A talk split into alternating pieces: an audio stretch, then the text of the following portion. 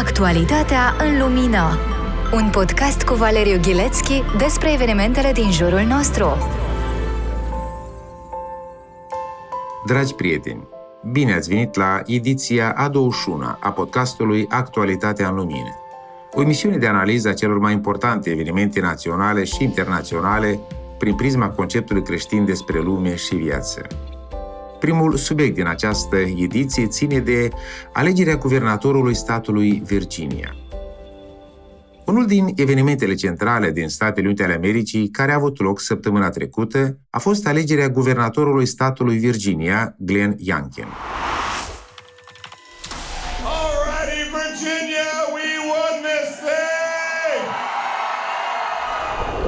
Am decis să mă opresc la alegerea lui Iankin, deoarece campania electorală și ulterior alegerile propriu-zise au scos în evidență câteva subiecte importante de ordin moral. Printre acestea sunt dreptul părinților la educarea copiilor și problema avorturilor. Înainte însă ca să trecem la analiza acestor subiecte, vreau să mă opresc puțin la sistemul de vot din Statele Unite ale Americii. Statele Unite este un stat federal, alcătuit din 50 de state plus districtul Columbia, unde se află capitala Statelor Unite, orașul Washington. Având în vedere că orașul Washington se află în districtul Columbia, atunci când se pronunță denumirea capitalei, se mai adaugă două litere, în engleză DC. Prin urmare, denumirea completă a capitalei Statelor Unite este Washington DC. Crearea unui district separat pentru capitală este legat de ideea ca niciun stat din componența federației să nu pretinde care pe teritoriul său capitala țării. Părinții fondatori ai Statelor Unite au ținut mult la aceste detalii, străduindu-se astfel să creeze un mecanism cât mai echilibrat de funcționare a instituțiilor statului. Din punct de vedere al conceptului creștin despre lume și viață, echilibrul ramurilor puterii este un element important al repartizării și utilizării puterii în stat.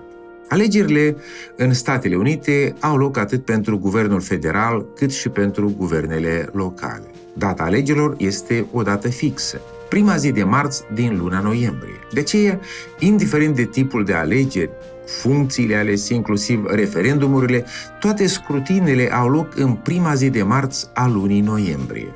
Spre exemplu, anul acesta alegerile au fost pe data de 2 noiembrie, iar anul trecut pe 3 noiembrie. În anul în care au loc alegerile prezidențiale, sunt aleși cei mai mulți demnitari. Spre exemplu, în anul 2012 au fost alese peste jumătate de milion de demnitari. Mai exact, 519.682 de persoane. Președintele Statelor Unite este ales odată la patru ani. Membrii Congresului, 435 în total, sunt aleși odată la 2 ani, iar membrii Senatului odată la 6 ani, cu reînnoirea unei trim din numărul celor 100 de senatori odată la 2 ani. Alegerile federale au loc în ani pari sau ani cu pereche. Spre exemplu, ultimele alegeri prezidențiale au avut loc în anul 2020, iar următoarele alegeri prezidențiale vor avea loc în anul 2024. Următoarele alegeri în Congres și Senat vor avea loc în anul 2022, adică anul viitor. În majoritatea statelor, din componența Statelor Unite, alegerile generale locale au loc în același an cu alegerile federale. Sunt însă cinci state, care în virtutea unor aspecte istorice au alegeri generale locale în ani diferiți de alegerile federale. Aceste alegeri se mai numesc alegeri din anii impari. Aceste cinci state sunt Kentucky, Louisiana, Mississippi, New Jersey și Virginia. În statele Virginia și New Jersey, alegerile locale au loc în primul an după alegerea noului președinte. De aceea, aceste alegeri sunt considerate ca un barometru al modului de activitate al noului președinte al Statelor Unite. Ele mai reprezintă și un pronostic pentru următoarele alegeri în Congres, alegeri numite în limba engleză midterm, adică alegeri la jumătate de termen.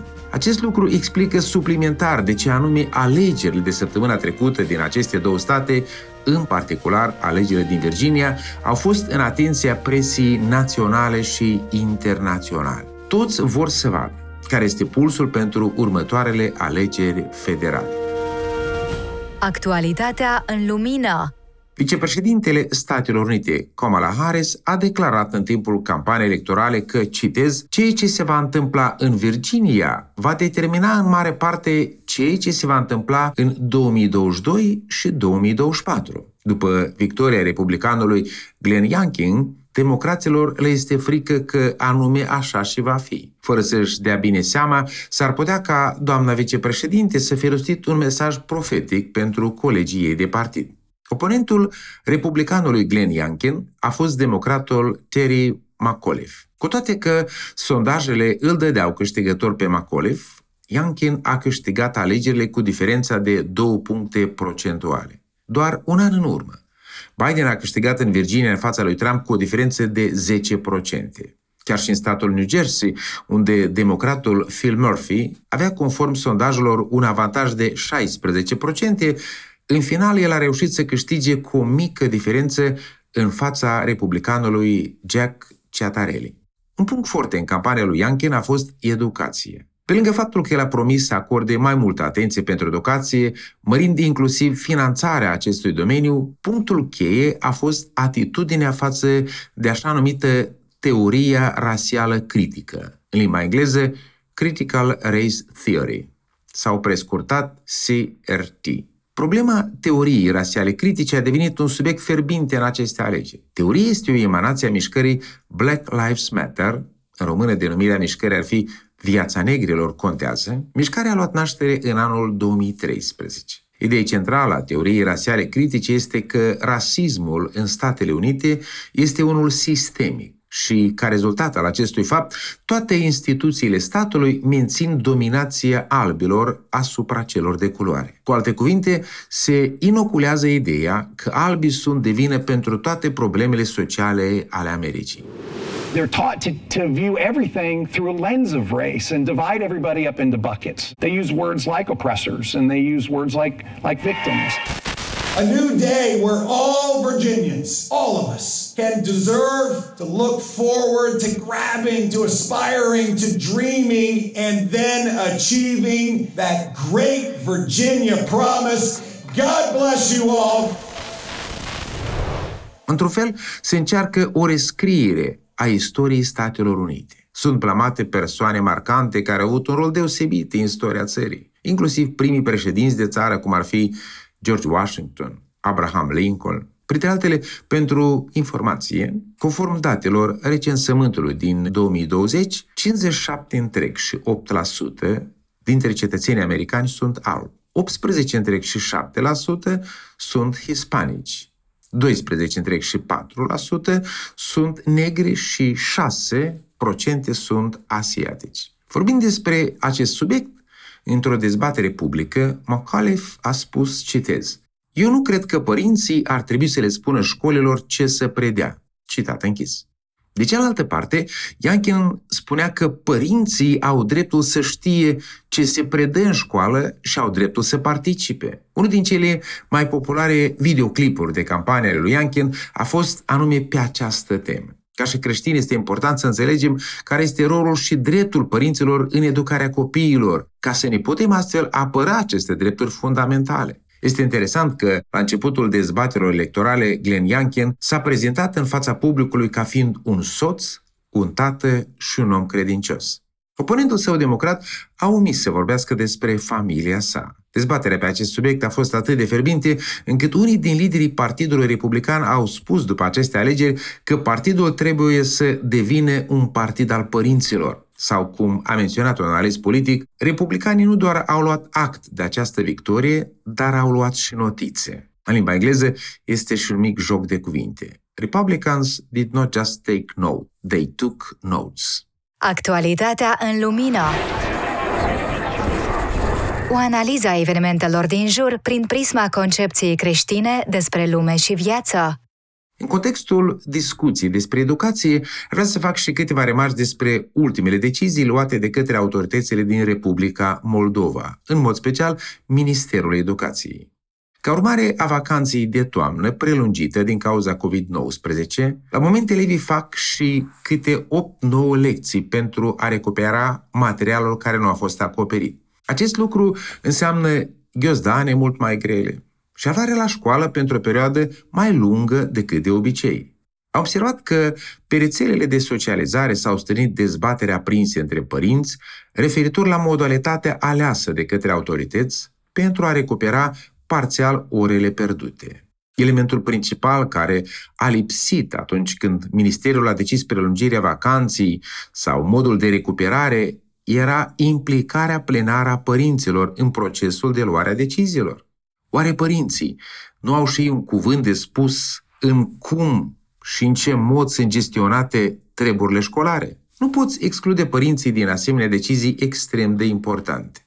Este regretabil că funcționare sau demnitare publici consideră că doar ei știu cel mai bine cum trebuie de organizat sau reorganizat procesul educațional. Părinții trebuie implicați și consultați în procesul educațional. Excluderea părinților din aceste decizii conține riscuri majore pentru viitorul copiilor noștri. Chiar dacă decizia de azi cu privire la recuperarea orilor, în afară de anumite neplăceri, nu afectează major copiii noștri, acest lucru nu înseamnă că toți acești experți în viitor ar putea decide că ar fi bine ca anumite ideologii să fie predate în școle publice. Prin urmare, ar fi bine ca autoritățile să nu uite despre importanța consultării și implicării plenare a părinților în deciziile ce afectează viața copiilor noștri. Conform conceptului creștin despre lume și viață, unitatea de bază a organizării umane este familie.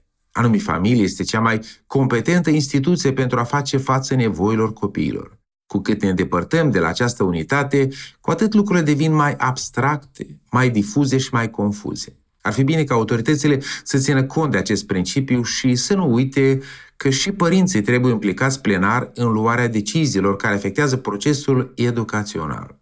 Iar Direcția de Dezvoltare a Școlilor Publice din Statele Unite ne arată clar de ce este important ca părinții, în mod special părinții creștini, să fie implicați în materia predată în școli.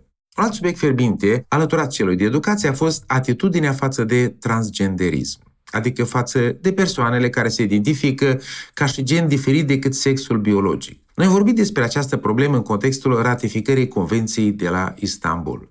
Subiectul transgenderismului a stârnit un mare interes după ce într-un liceu din nordul Virginiei a avut loc un viol în toaleta fetelor. Acest lucru s-a întâmplat datorită accesului liber la alegerea toaletei a celor care se consideră transgender. Așa cum bine a remarcat renumita revistă Economist. Războaiele culturale sunt mai ferbinți ca niciodată. Noua, noua stângă este ușor caricaturizată, ca și Partidul Vinovăției că ești alb, Partidul Anulării Culturii, Partidul celor care zic persoana care dă naștere, în loc să zică mamă, și cei care îi denunță pe părinți care au îndrăzneala să-i critique pe profesori la Biroul Federal de Investigație, cunoscut în engleză ca FBI. Al treilea subiect din lista subiectelor ferbinți din această campanie a fost atitudinea față de avorturi. Terry McAuliffe l-a venit pe Glenn Youngkin că el va interzice toate avorturile dacă va ajunge guvernator. Exact așa cum s-a făcut recent în statul Texas. Pe data de 17 septembrie, McAuliffe a făcut o postare pe Twitter la acest subiect. Pe lângă aceasta, el a avut și un videoclip publicitar la această temă. Fără să-și dea seama însă, McAuliffe i-a făcut un favor lui Youngkin deoarece Ianchen nu a promovat cu insistență acest subiect. Ca să-l poată învinui pe Ianchen că el este un oponent dur al avorturilor, democrații au răspândit un video făcut cu o cameră ascunsă, în care Ianchen spune că el este pro-viață, în engleză pro-life. Videoclipul însă a avut un efect invers. În timp ce McAuliffe afirma cu tărie că el va fi ca un zid de beton în fața celor care vor vrea să restricționeze avorturile, Ianchen a vorbit despre interzicerea utilizării banilor publici pentru finanțarea avorturilor, lucru care a rezonat cu majoritatea alegătorilor. Recent, democrații din Virginia au anulat legea care cerea ca femeia însărcinată să facă mai întâi un examen de ultrasonografie și apoi să aștepte 24 de ore înainte de avort. Pe lângă aceasta, toate avorturile sunt plătite din bani publici.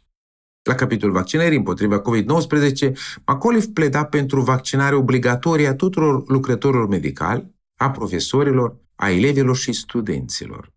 Spre deosebire de oponentul său democrat, Ianchen a pledat pentru vaccinare, dar a fost împotriva vaccinării obligatorii, lucru despre care am vorbit în unul din podcasturile anterioare. În încheierea acestui subiect, putem spune că războaiele culturale declanșate de Revoluția Morală continuă să-și mărească turațiile. Dar victoria din statul Virginia ne dă mari speranță că goliatul progresismului și liberalismului poate fi totuși învins.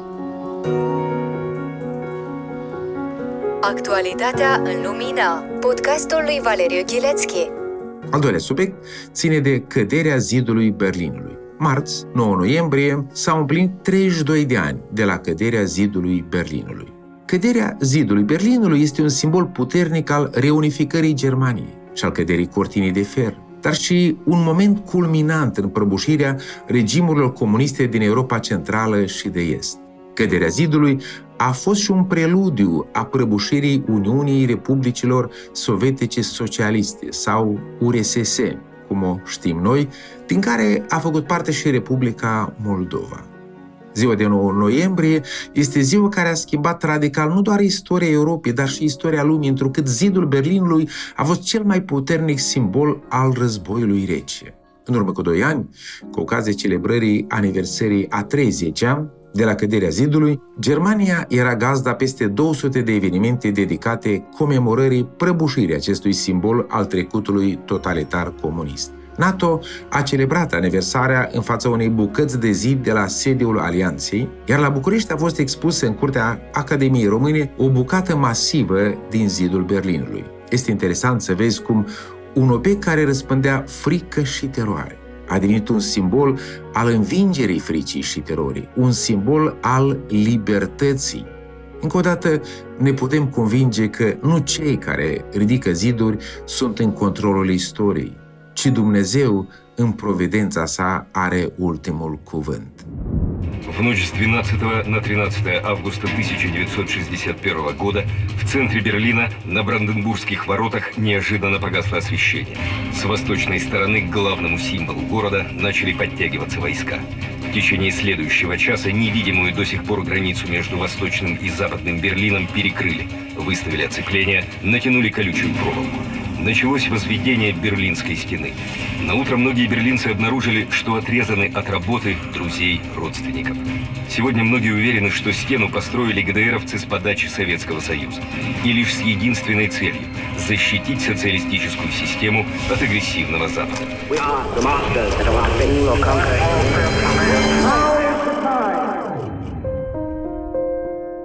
Construcția zidului s-a început pe 13 august 1961.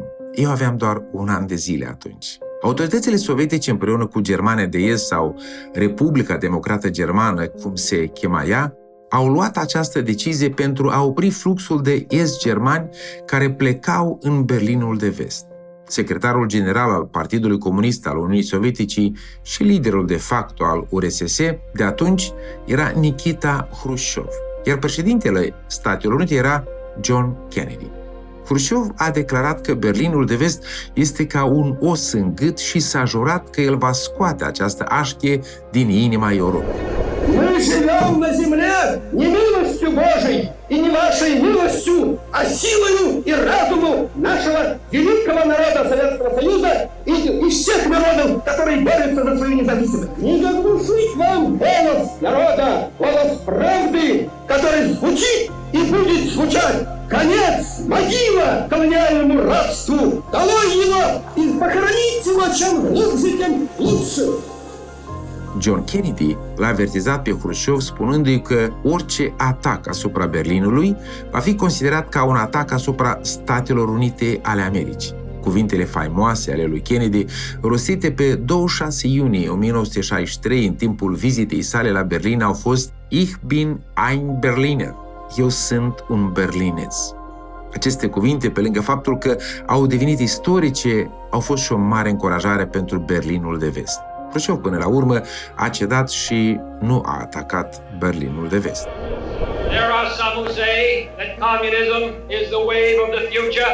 Let them come to Berlin. Therefore, as a free man, I take pride in the words, Ich bin ein Berliner.